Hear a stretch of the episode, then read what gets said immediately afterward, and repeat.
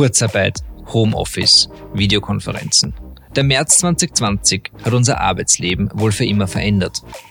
Wie es für Unternehmen, Angestellte und Arbeitssuchende jetzt weitergeht, das bespreche ich heute mit der Headhunterin und Recruiterin Andrea Bertel. Eine Frage noch. Nico Jilch spricht mit Vordenkern und Nachdenkern. Ein Podcast der Agenda Austria.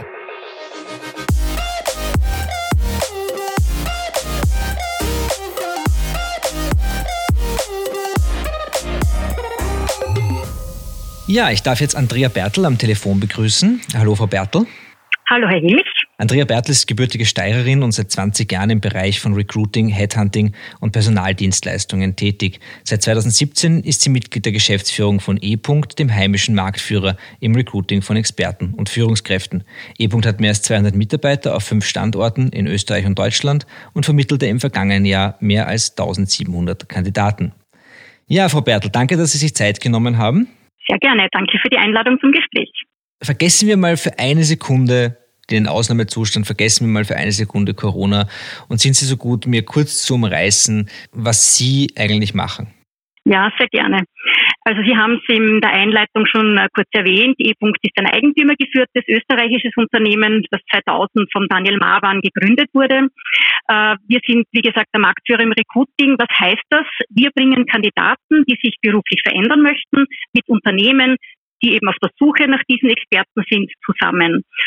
Und das sind eben Fach- und Führungskräfte im Angestelltenbereich, die eine technische, kaufmännische oder auch I T-Expertise haben. Wir können das einerseits im Bereich der Fixvermittlung tun. Das heißt, dass äh, nach dem Suchprozess von uns diese Kandidaten direkt beim Unternehmen auch angestellt werden und wir erhalten dann dafür ein Vermittlungshonorar. Oder wir stellen diese Mitarbeiter an und überlassen dann diese Mitarbeiter äh, an die Unternehmen. Äh, es geht auch im Freelancer-Bereich. Das heißt, wir haben auch Freelancer in unserem Portfolio, die dann auf selbstständiger Basis bei unseren Kunden tätig werden. Das ist so im Großen und Ganzen das, was ePunkt sehr erfolgreich seit vielen Jahren schon macht. Jetzt ist es so, Sie sitzen in der Geschäftsführung von ePunkt und haben, das heißt aus der Perspektive sozusagen der Geschäftsführung, einer Firmenleitung ähm, direkt im Arbeitsmarkt diesen, diese dramatischen Tage Mitte März zweitausendzwanzig miterlebt. Können Sie ein bisschen erzählen, wie das war?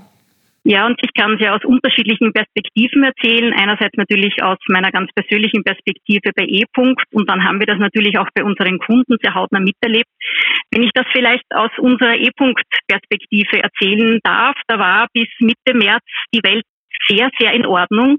Also wir hatten ganz tolle Ergebnisse, ganz tolle Werte in unseren, in unseren, ja, in unseren Ergebnissen und dann kam dieses Virus daher. Und ich kann mich noch sehr gut erinnern, äh, es war an einem zwölften, an, also nicht an einem, sondern an dem zwölften März, das war ein Donnerstagmorgen vor vier Wochen. Es erscheint mir wie vor vier Monaten oder auch vor vier Jahren, ähm, wo unser Eigentümer eine Krisengeschäftsführungssitzung einberufen hat. Also es war Corona schon in aller Munde und es war so zwischen: Was ist das? Was wird das? Wie kritisch wird das? Und wir haben uns am zwölften dritten zusammengesetzt und haben gesagt, wir müssen aber unserer Verantwortung in der Geschäftsführung nachkommen und einfach einmal davon ausgehen, dass das wirklich ganz, ganz dramatisch sich entwickelt und haben hier einmal eine erste Krisensitzung gemacht. Wir haben an diesem Tag dann auch als eine erste Maßnahme entschlossen, ab Freitag, den dreizehnten alle unsere Mitarbeiter ins Homeoffice zu schicken. Das haben wir dann am zwölften dritten am Abend auch noch verlautbart. Und dann kam eigentlich eine Zeit der wirklich emotionalen und auch ähm, also einer Belastung, die ich davor in meinen vielen Jahren äh, im beruflichen Leben noch nicht erlebt habe. Also es war vieles ja auch unklar, wird sich so dramatisch entwickeln. Es hat schon ganz viele Stimmen auch aus den Medien gegeben, die eine ganz dramatische Entwicklung erahnen haben lassen. Wir waren dann auch wirklich so, dass wir gesagt haben, was bedeutet das für uns? Was bedeutet es, wenn plötzlich all unsere überlassenen Mitarbeiter zurückgestellt werden auf einen Schlag, wenn all unsere Aufträge eingestellt werden, wenn keine neuen Aufträge mehr kommen? Und wie lang können wir das eigentlich überleben? Also das waren wirklich dramatische Minuten und auch Stunden, die bis oft Mitternacht hinein waren, diese Überlegungen und diese Berechnungen, ähm, die uns alle ja auch persönlich getroffen hat. Wir alle in der Geschäftsführung sind ja auch Familien, äh, Väter und Mütter, und wir haben ja auch selbst auch äh, natürlich auch finanzielle Verpflichtungen. Wir haben die Verantwortung für zweihundertzwanzig ePunkt-Mitarbeiter gehabt. Also es war wirklich eine unglaublich dramatische Zeit. Es sind dann so täglich äh, auch, wir sind jeden Tag alle in, unseren, in unserem Homeoffice dann auch vor dem Fernseher gesessen, haben gebannt, äh, jede ZIP verfolgt, äh, was kommt da daher, welche Maßnahmen ergreift die Regierung. Es kam dann irgendwann das Thema Kurzarbeit. Dann war natürlich noch ganz unklar, was heißt diese Kurzarbeit, äh, bis, äh, weil wir wussten auch die Kurzarbeit, so wie sie zweitausendacht, zweitausendneun war, das ist völlig unattraktiv für uns. Und äh, dann kamen so sukzessive Informationen, was bedeutet die Kurzarbeit. Wir waren natürlich immer noch hin und her gerissen. Wir müssen, die, die Arbeitslosenzahlen sind tagtäglich schon in die Höhe gegangen. Das hat man jeden Tag auch in den Medien gelesen. Wir haben auch bei uns überlegt, müssen auch wir uns von Mitarbeitern trennen. Und wir waren dann eigentlich sehr, sehr erleichtert und auch sehr stolz, dass es uns auch gelungen ist, die Kurzarbeit mit Hilfe der Kurzarbeit und diesen Maßnahmen, die die Regierung hier auch wirklich vorgestellt hat und ausgerollt hat, einmal zumindest bis auf Weiteres äh, das Fortbestehen und das Überleben von ePunkt zu sichern. Das heißt, die Kurzarbeit, so wie sie von der Regierung gleich ähm, ein, einige Tage nach diesem schicksalshaften zwölften am März vorgestellt wurde, die ist ein Programm, das Ihnen wirklich auch hilft in dieser akuten Phase? Absolut. Und wir sind auch wirklich sehr froh darüber, dass äh, die Regierung diese Pläne ähm, vorgestellt hat und auch durchgeführt hat. Und wir waren auch eines der ersten Unternehmen, äh, das auch hier ähm, die Kurzarbeit beantragt hat und auch bereits die Genehmigung erhalten hat. Das heißt, Sie haben alle Ihre Mitarbeiter auf Kurzarbeit geschickt? Nicht alle, also im Bereich der Personalverrechnung nicht. Da gibt es gerade besonders viel zu tun, auch im Bereich unserer überlassenen Mitarbeiter. Aber sonst haben wir in unterschiedlichen Prozentsätzen alle anderen im Unternehmen äh, in Kurzarbeit geschickt, ja. Und wir haben keinen einzigen Mitarbeiter gekündigt. Das ist natürlich sehr gut. Jetzt auf der Suche nach anderen guten Nachrichten hat es seitdem schon Anrufe Ihrer Kunden gegeben, die ja vor allem nach Führungskräften, nach I T-Experten suchen, die sagen, um Himmels Willen, wir brauchen in dem und dem Bereich jetzt sofort jemanden, ähm, wir müssen einstellen? Also wir haben jeden Tag so die Kalt-Warm-Situation. Auf der einen Seite sehen wir, dass äh, bei vielen unserer Kunden das Geschäft ganz stark eingebrochen ist. Alle Aufträge wurden on hold gestellt. On hold ist immer noch besser, weil da haben wir immer noch die Hoffnung, dass es vielleicht irgendwann auch wieder weitergeht. Viele Aufträge wurden aber auch ganz gestoppt. Aber, und das ist das Positive, es gibt sehr wohl noch Aufträge, die weiter fortgesetzt werden, wo diese Spezialisten und diese Experten auch in der Krise gebraucht werden. Und es gibt tatsächlich auch neue Aufträge. Also sie sind natürlich in einem viel, viel geringeren Ausmaß, als wir das bis Mitte März gewohnt waren, aber es gibt sie und das ist sehr gut und sehr schön zu sehen. Wie kann man sich denn den Arbeitsalltag von Recruitern in Ihrem sehr speziellen Bereich auch vorstellen unter normalen Bedingungen und wie lässt sich das dann rekonstruieren im Homeoffice? Machen Sie jetzt alles über Skype und Zoom und Microsoft Teams oder wie funktioniert das? Eigentlich ja. Also davor hatten wir sehr schöne Büros, auf die wir auch alle sehr stolz waren, wo wir auch sehr gerne unsere Kandidaten und unsere Kunden eingeladen haben, um in einer sehr entspannten Atmosphäre ähm, Karrieregespräche mit den Mitarbeitern, also mit den Kandidaten zu führen, um äh, zu erfahren, was Wo, möchte, wo wollen Sie Ihre äh, berufliche Entwicklung hinlegen? Wohin soll Ihre berufliche Reise gehen? Und um das auch zu vergleichen mit unseren Aufträgen, wo haben wir hier spannende Positionen, die wir diesen Mitarbeitern, diesen Kandidaten vorstellen können? Und auf der anderen Seite waren unsere Recruiter auch bei den Kunden vor Ort, je nach ihrer Spezialisierung. Bei uns läuft das so ab, dass immer ein Sales Kollege, der betreut einen Kunden ganzheitlich. Das heißt, wenn ein Sales-Kollege jetzt in der produzierenden Industrie seinen Schwerpunkt hat, dann arbeitet er ganzheitlich mit diesem Unternehmen und nimmt aber dann den spezialisierten Recruiter mit. Das heißt, wenn der jetzt einen, einen Controller sucht, dann nimmt er den auf Controlling spezialisierten Recruiter mit. Wenn er einen I T-Experten sucht, nimmt er den auf I T-spezialisierten, eben auch in dieser Kategorie spezialisierten Recruiter mit. Und dann haben die dieses Briefing-Gespräch geführt und dann hat sich äh, der Recruiter auf die Suche gemacht, hat Kandidaten Daten aus seinem Pool angesprochen, hat über LinkedIn äh, oder andere Social-Media-Kanäle oder über unsere eigene Datenbank äh, Kandidaten kontaktiert, um eben herauszufinden, ob das eine interessante Perspektive für diesen Kandidaten sein könnte. Ähm, das war, also da war auch viel, es gab viele Stand-ups, wo dann die Kollegen zusammengestanden sind, die hier sich auch gegenseitig unterstützt haben. Also man hat viel, viel, viel persönlichen Kontakt gehabt mit den Kollegen, äh, mit den Kandidaten, mit dem Kunden. Entschuldigung, ein, Stand, ein Stand-up ist das, was, was früher eine Sitzung war? Ja, genau. Okay. Also es sind so kurze Meetings, wo man wirklich steht, an einem Stehtisch und sich sehr kurz, auf kurzem Wege über Dinge austauscht. Ja, okay. Wenn man sagt, wir haben jetzt diese und jene Kandidaten interviewt, ich habe da aber jetzt keine passende Position. Wie schaut es denn in eurem Team aus? Gibt es da für euch vielleicht, der möchte in diese Richtung gehen? Und das hat man so auf ganz kurzem Weg, aber doch persönlich sich ausgetauscht. Und das sind unsere Stand-ups, wie wir sie nennen. Und das ist von einem Schlag auf den anderen, von einem Tag auf dem anderen, ab dem dreizehnten dritten passiert das jetzt plötzlich alles über Video. Also es war nicht so, dass wir das davor nicht auch schon gemacht haben, weil wir haben viele internationale Spezialisten auch nach Österreich geholt. Und da war es auch bis jetzt schon so, dass wir natürlich die Erstgespräche äh, mit Teams oder Skype äh, geführt haben. Aber das war eher die Ausnahme. Mhm. In manchen Bereichen war es häufiger, in, in, in anderen Bereichen war es ganz selten, dass wir hier überhaupt über Videogespräche geführt haben. Es gab auch sehr viele Kunden, die da großen Wert darauf gelegt haben, dass wir den Kandidaten persönlich gesehen haben, dass der Recruiter auch seinen persönlichen Eindruck übermitteln kann. Also das war so, dieses Persönliche war schon ein sehr, sehr wichtiger Punkt von uns. Und seit dreizehnten dritten, wie gesagt, ist es jetzt so, dass das ausschließlich ähm, über Skype, äh, über Microsoft Teams arbeiten wir, funktioniert. Das heißt, diese wenigen Aufträge, die wir doch noch bekommen, hier findet das Briefing mit den Kunden schon äh, via Videokonferenz statt. Dann auch diese Kontakte mit unseren Kandidaten und dann auch der Kandidat, der den Kunden dann kennenlernt. Auch das funktioniert jetzt auf, ähm, auf Videoebene und interessanterweise auch in Branchen oder auch bei Unternehmen, wo das davor undenkbar war. Also da war das so, also Video geht gar nicht und wenn ich den Kandidaten nicht persönlich gesehen habe, dann ist das undenkbar. Und jetzt sind wir sogar so weit, dass es auch Video-Onboardings gibt. Das heißt, wir haben Kandidaten, die jetzt in diesem Lockdown in einem neuen Unternehmen zu arbeiten beginnen. Die gehen dann noch in das Unternehmen, dort äh, empfängt sie mit großem Abstand ein I T-Kollege, der ihnen ein Equipment aushändelt.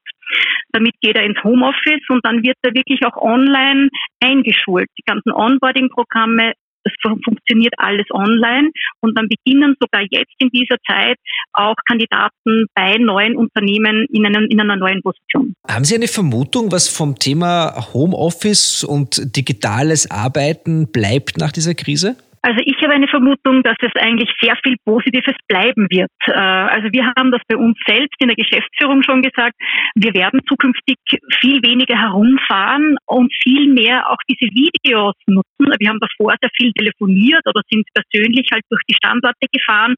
Und jetzt sehen wir, dass das mit den Videokonferenzen eigentlich sehr gut funktioniert.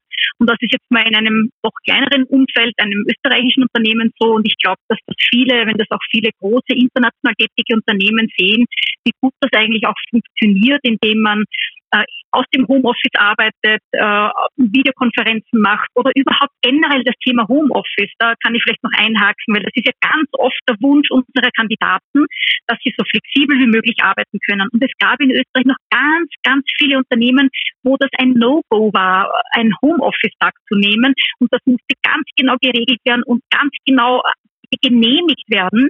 Und ich denke, dass die Unternehmen da jetzt sehen, dass man eigentlich sehr effizient und produktiv auch im Homeoffice arbeiten kann, dass die Leute dann nicht auf Urlaub sind oder Covid haben, wie man so schön sagt, sondern dass sie da wirklich gut und konzentriert auch arbeiten können. Und da habe ich gute Hoffnung, dass das sehr, sehr positive Auswirkungen hat in der Zukunft. Das heißt im Grunde, weil jetzt auch die Chefs merken, okay, Homeoffice bedeutet A, nicht nur Entspannung, sondern kann extrem stressig sein, bis hin zu stressiger eigentlich als, als ins Büro zu gehen. Und B, im besten Fall habe ich, fällt die Produktivität gar nicht stark ab, vielleicht steigt sie sogar. Ja, wir sehen auch bei uns in vielen Bereichen, dass wir sehr effizient sind, äh, weil wir einfach viele Meetings jetzt nicht haben, weil wir sie abgesagt haben und jetzt sehr fokussiert auch arbeiten. Und ich denke, dass da sehr viele das jetzt auch bemerken werden. Und da bin ich jetzt wirklich gut für Dinge, dass wir da auch was Positives aus dieser Krise mitnehmen können. Das hoffe ich auch. Ich habe ein paar Bekannte und Freunde, die auch vorher schon im Homeoffice gearbeitet haben. Die, für die sind jetzt natürlich in ihrem Element und starten voll durch, während die anderen noch sich vorbereiten. Das kann natürlich nicht jeder. Wir wissen, aber es gibt ja durchaus auch Überlegungen, ähm, dass alle Homeoffice in Zukunft absetzen können, solche Dinge. Also offenbar hat auch die Regierung erkannt, dass das möglicherweise eine kleine Erleichterung sein kann. Ja, und das finde ich auch sehr positiv. Jetzt frage ich Sie nicht ganz uneigennützig, weil wir auch in der, in der glücklich-unglücklichen Situation sind, dass eine neue Mitarbeiterin bei uns angefangen hat am dreiundzwanzigsten März, also ungefähr eineinhalb Wochen nach dem zwölften und die auch bis jetzt nur sozusagen per Video zugeschaltet wurde. Worauf sollte man denn achten, wenn man jetzt Leute ins Unternehmen holt? Was sind denn da die ersten Learnings in dieser ganz, ganz neuen Situation? Das Wichtigste ist auch in dieser Phase, dass man kommuniziert und natürlich mit Neuen umso mehr kommuniziert. Also wir haben zum Beispiel auch bei uns, wir haben ja auch unseren Mitarbeiter noch im März, die bei uns begonnen haben, da muss sich das Team halt gut überlegen. Also bei uns gibt's dann von Afterwork-Drinks, die virtuell sind und das Afterwork-Bier bis zu einem gemeinsamen virtuellen Mittagessen und gemeinsamen virtuellen auch Kaffeepausen. Ist da alles dabei. Und ich glaube, das Wichtigste ist, dass man nicht vergisst, weil was natürlich diesen Neueinsteigern jetzt fehlt, das ist dieser Flurfunk, das ist dieser die Infos, die man am Kaffeeautomaten mitbekommt, der Austausch, den man mitbekommt, wenn man nur durchgeht, sich vorstellt. Man muss versuchen, das so gut wie möglich auch virtuell zu schaffen. Das ist jetzt mal sozusagen die positive Seite der Medaille. Aber der große, der groß, das große Ganze ist ja, ist ja nicht positiv. Was können wir denn jetzt schon sagen über die negativen Auswirkungen dieser Krise auf den, auf den Arbeitsmarkt? Also da gibt es auch wieder unterschiedliche Betrachtungsweisen. Wenn ich jetzt vielleicht äh, die Ausblicke mal auf den Personaldienstleistungsmarkt äh, aufzeigen darf, äh, und da müssen wir natürlich trotz allem auch in eine, äh, in, müssen wir in eine Glaskugel blicken, denn so genau wissen wir es natürlich nicht. Aber es gibt natürlich auf der einen Seite, einer Seite die Branchen Tourismus, Freizeit, Handel, ganz klar, äh, wo wir auch langfristige negative Auswirkungen erwarten. Wir haben ja auch bis heute in den Medien von einem E U-weiten äh, ähm, minus zehn Prozent in der Wirtschaftsleistung auch geschrieben worden. Das hat ja natürlich auch immer Auswirkungen auf den Arbeitsmarkt. Und wenn wir so die vorigen Krisen, also die Bankenkrise ab zweitausendacht, zweitausendneun uns anschauen, danach ist natürlich auch immer die Arbeitslosigkeit gestiegen. Das heißt, jetzt ist natürlich eine tolle Sache, dass es hier Kurzarbeitsmodelle gibt, Härtefonds gibt, unterschiedliche Maßnahmen, die die Regierung präsentiert hat. Die Frage ist, was ist danach? Wenn all diese Hilfsstützmaßnahmen auch wieder aufhören und irgendwann müssen sie natürlich auch aufhören. Äh, wie wird sich das entwickeln? Es wird hier natürlich Unternehmen werden hier zurückhaltender sein, äh, neue Mitarbeiter aufzunehmen. Ähm, wenn sie sie aufnehmen, und da nehme ich jetzt wieder Bezug auf die auf unsere eigene Branche, die Personaldienstleistung, werden sie natürlich im ersten Moment wieder überlegen, kann ich die Suche nicht selbst machen, kann ich mir das Honorar für einen Dienstleister ersparen. Und da geht es jetzt nicht nur um unsere Coaching-Dienstleister, sondern da geht es ja auch um die ganzen ähm, Coaching-Unternehmen, Trainingsunternehmen, Personalentwicklungsunternehmen, Organisationsentwicklungsunternehmen. Und da wissen wir auch von Gesprächen mit unseren Kollegen im Mitbewerb, da gibt es auch jetzt schon Unternehmen, die einen Null-Umsatz haben.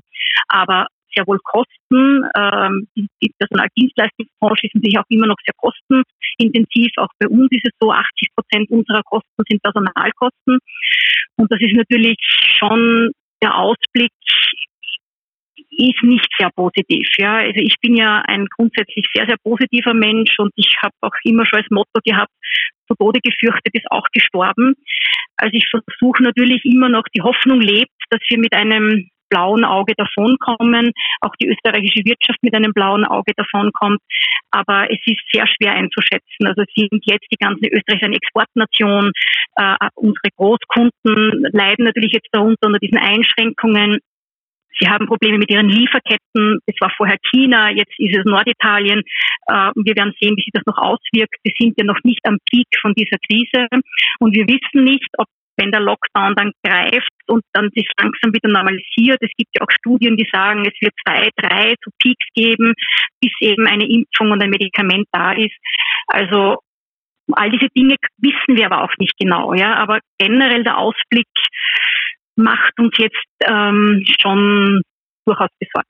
Das heißt, Sie haben einige Kunden, wie Sie schon erwähnt haben, aus dem, aus dem Großindustriebereich, die vom Weltmarkt abhängig sind. Da ist natürlich das Problem, egal wie gut wir es machen und hoffen wir, dass wir es besser machen als irgendjemand anderer, aber egal wie gut wir es machen in Österreich, diese Unternehmen hängen ultimativ am Weltmarkt und sind davon abhängig, wie, wie alle anderen es machen. Genau so ist es. Sie haben vorher erzählt, Sie überlassen auch Mitarbeiter. Was bedeutet das denn?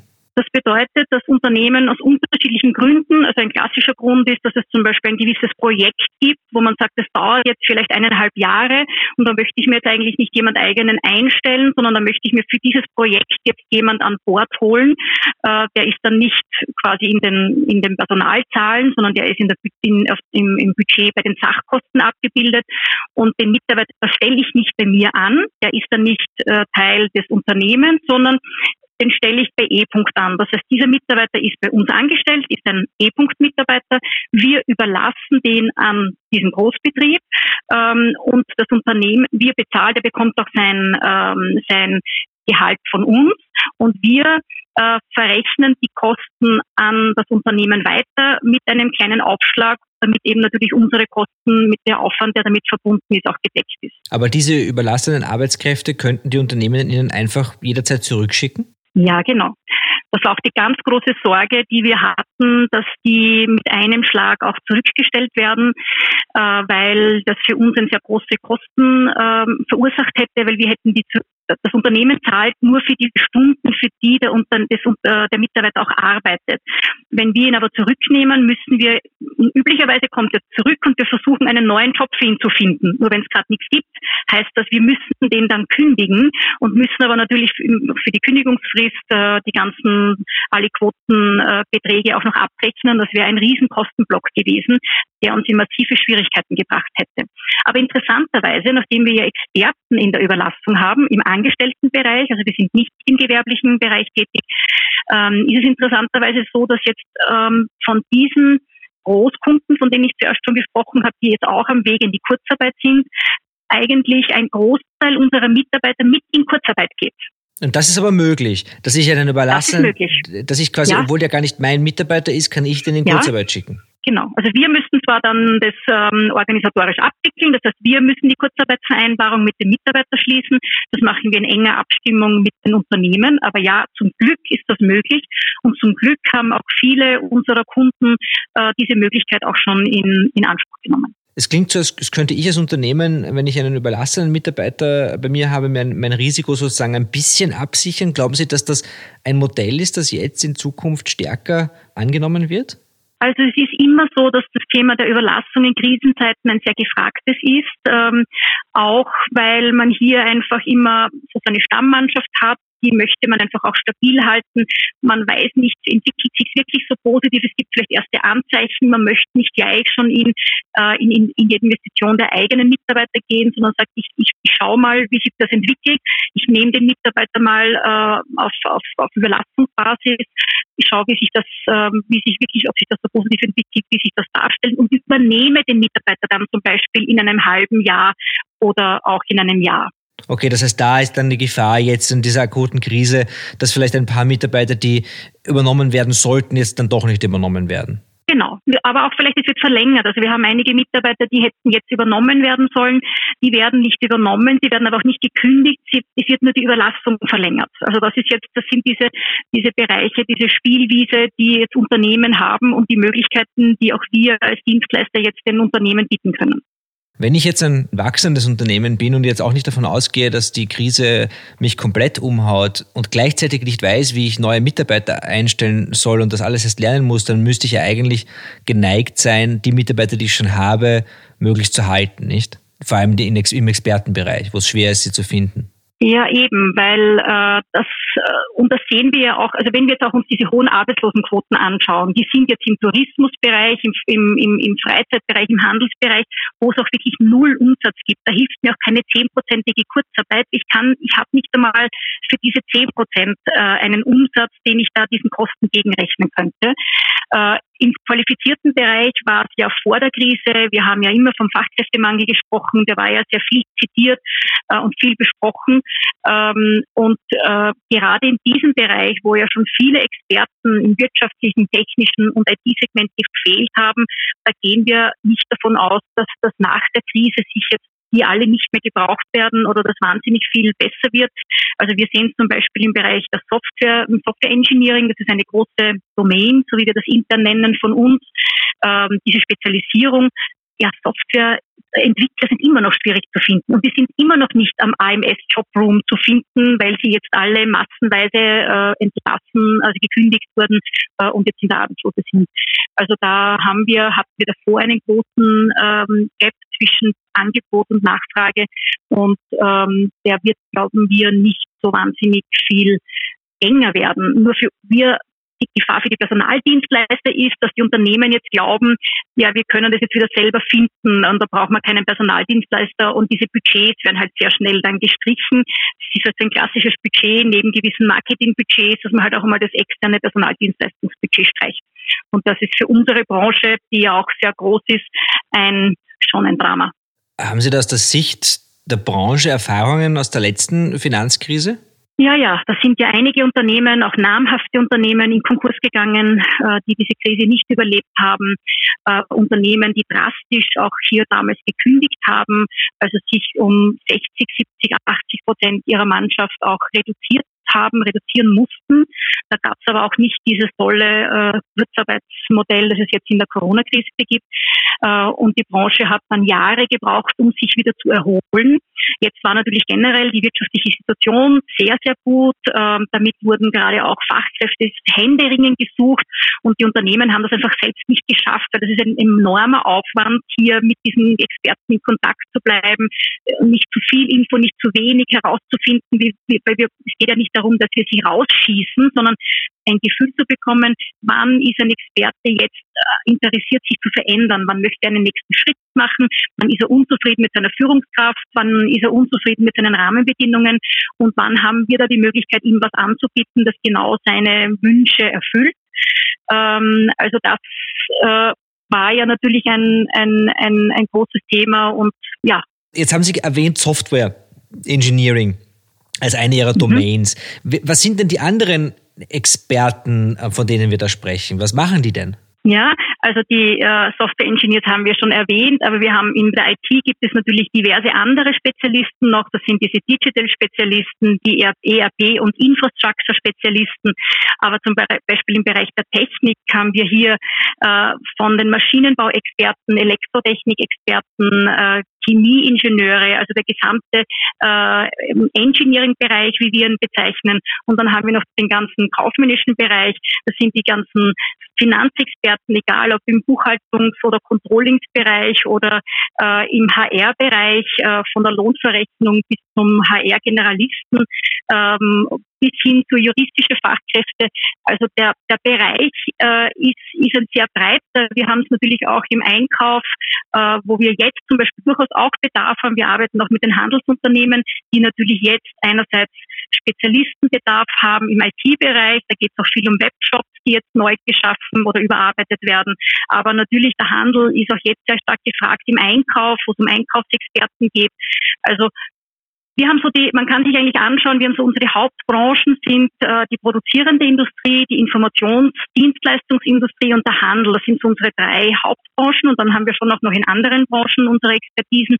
Und all die Experten, die diese Unternehmen brauchen, äh, werden von unseren Experten im Recruiting gesucht, gefunden und an diese Unternehmen vermittelt. Faszinierend ist das schon. Da ist von vor dieser Krise von einem Fachkräftemangel die Rede. Jede Firma wird Ihnen sagen, Software, I T-Experten ähm, suchen wir immer mit Kusshand. Dann bricht die unter Anführungszeichen größte Krise seit neunzehnhundertneunundzwanzig über uns herein. Und I T-Experten und Software-Ingenieure äh, Ingenieure werden immer noch gesucht. Also da gibt es offenbar tatsächlich krisenfeste Berufe. Ja, das stimmt. Wobei auch, man muss auch sagen, jetzt in der Software, äh, in, also in dieser I T-Dienstleistung, da sind auch Unternehmen stark getroffen. Das kommt sehr stark an, wer deren Unternehmen sind. Wenn die jetzt spezialisiert waren auf Touristik, äh, Produkte und Prozesse, dann sind die jetzt auch tot.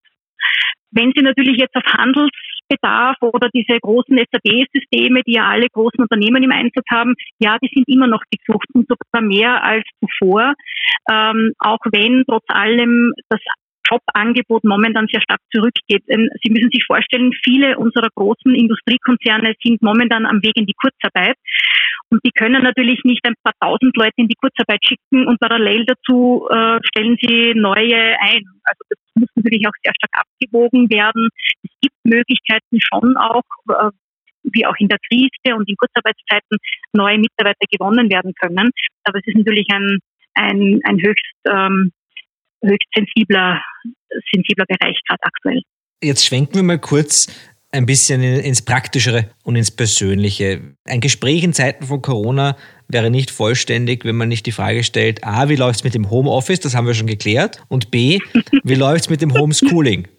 Mit dem Homeschooling, ja. Also ich habe ja zwei Söhne, die sind neun und elf Jahre alt, und ich würde auch einmal meinen, das ist ein sehr glückliches Alter, weil einerseits sind es eben keine Kindergartenkinder mehr, die ja durchaus auch mitunter anstrengend sind zu betreuen und zu beschäftigen. Das heißt, die beschäftigen sich schon sehr viel auch selbst und sie verstehen sich auch miteinander sehr gut. Und ähm, es ist halt so, dass auch die Pubertät noch weit weg ist. Das heißt, wir haben auch nicht hier diese Krisen, wo ständig jemand in irgendwelchen Zimmern verschwinden muss. Das heißt, das geht eigentlich ganz gut. Das Homeschooling funktioniert auch erstaunlich gut. Äh, die zwei Jungs sind sehr selbstständig und haben sich ganz gut damit arrangiert. Ähm, und ich glaube, es gibt auch viel Positives, dass die Kinder daraus lernen. Also dieses Eigenständige zu agieren, der Umgang äh, mit I T, auch für sie. Denn plötzlich muss man mit äh, Moodle und auch hier mit Zoom und diese Videokonferenz und dann muss ich was downloaden und uploaden und kennen. Ähm, das sind Dinge, die jetzt unser Elfjähriger, der erst ins erste Gymnasium geht, davor noch nicht gekannt hat, gewusst hat, sich jetzt ganz schnell damit arrangiert hat und der das eigentlich auch ganz lustig findet. Für einen Elfjährigen wird das ja keine gewaltige Herausforderung sein, oder? Diese, diese Dinge sich schnell anzueignen. Nein, also das war ratzfatz und wie gesagt, das, er hat das auch sehr lustig gefunden und er ist auch, auch sehr tapfer. Aber wir haben natürlich auch die täglichen Krisen, wenn etwas irgendwas nicht, wenn er was nicht versteht oder es ihm zu langsam geht und da kennen wir das natürlich schon auch, dass die Türen knallen und äh, jemand äh, die Nerven schmeißt und wir als Eltern auch die Nerven mitschmeißen. Ich glaube, das kann auch jeder, der zu Hause als Elternteil äh, Homeschooling übernimmt, gut nachvollziehen. Ja, und, und auch die, die, so wie Sie erwähnt haben, Kinder im Kindergartenalter haben, da gibt es keine Schule, aber ähm, die geht dann vielleicht sogar ein bisschen ab, ja? ähm, weil man keine Beschäftigung hat. Ähm, was ist denn für Sie, das ist auch schon eigentlich meine abschließende Frage, ähm, wir haben vorher darüber geredet, die Unternehmen, natürlich, wenn ich jetzt äh, meine ganze Belegschaft auf Kurzarbeit schicke, ist es schwer zu sagen, ich stelle in dem und dem Bereich neue Leute an. Aber wo würden Sie denn erste Bewegungen erwarten im Sinne einer, einer vorsichtigen Erholung? Das ist natürlich jetzt noch nicht akut, aber vielleicht hoffentlich in ein paar Wochen, einem Monat. Wo würden Sie denn er- erwarten, dass die ersten, die, zum ersten, also gleich Bewegung reinkommt? Das ist keine einfach zu beantwortende Frage. Wir haben natürlich schon große Hoffnung an diese großen, auch Industriebetriebe, die ja dahinter auch immer viele kleinere Unternehmen hinten dranhängen haben, Zulieferbetriebe, äh, Dienstleister, die für diese Unternehmen arbeiten, dass die hier zwar einmal so einen mal runterfahren über die Kurzarbeit, das auch nutzen. Wir wissen auch von einigen Unternehmen, die nützen das jetzt einfach auch, um Service durchzuführen ähm, oder auch äh, Betriebsurlaube abzubauen. Äh, und wenn das, da hoffen wir doch, dass wir haben jetzt auch erste Zeichen nämlich auch schon bekommen. Es gibt einen Kunden in Graz, der jetzt mit seiner Produktion äh, auch wieder beginnt. Also ich kann es auch erwähnen, weil ja auch das Unternehmen auch in der Zeitung gestanden ist. Also Magner hat jetzt mit Montag auch die Produktion wieder losgestartet. Äh, es gibt auch ein anderes Unternehmen, wo wir heute auch die Information bekommen haben, sie werden mit der Produktion wieder starten und dreizehn Positionen, die on hold gestellt waren, wo wir quasi momentan kein, keine Kandidaten auch ähm, präsentieren konnten, sind ab heute wieder ähm, wieder wieder wieder in, ganz normal im Betrieb zu arbeiten. Das heißt, die große Hoffnung gilt natürlich diesen tollen österreichischen Hidden Champions, äh, internationalen Unternehmen, dass es ihnen trotz dieser Krise gelingt, hier wieder Fahrt aufzunehmen, dass sie mit einem, sagen wir mal, blauen Auge davonkommen.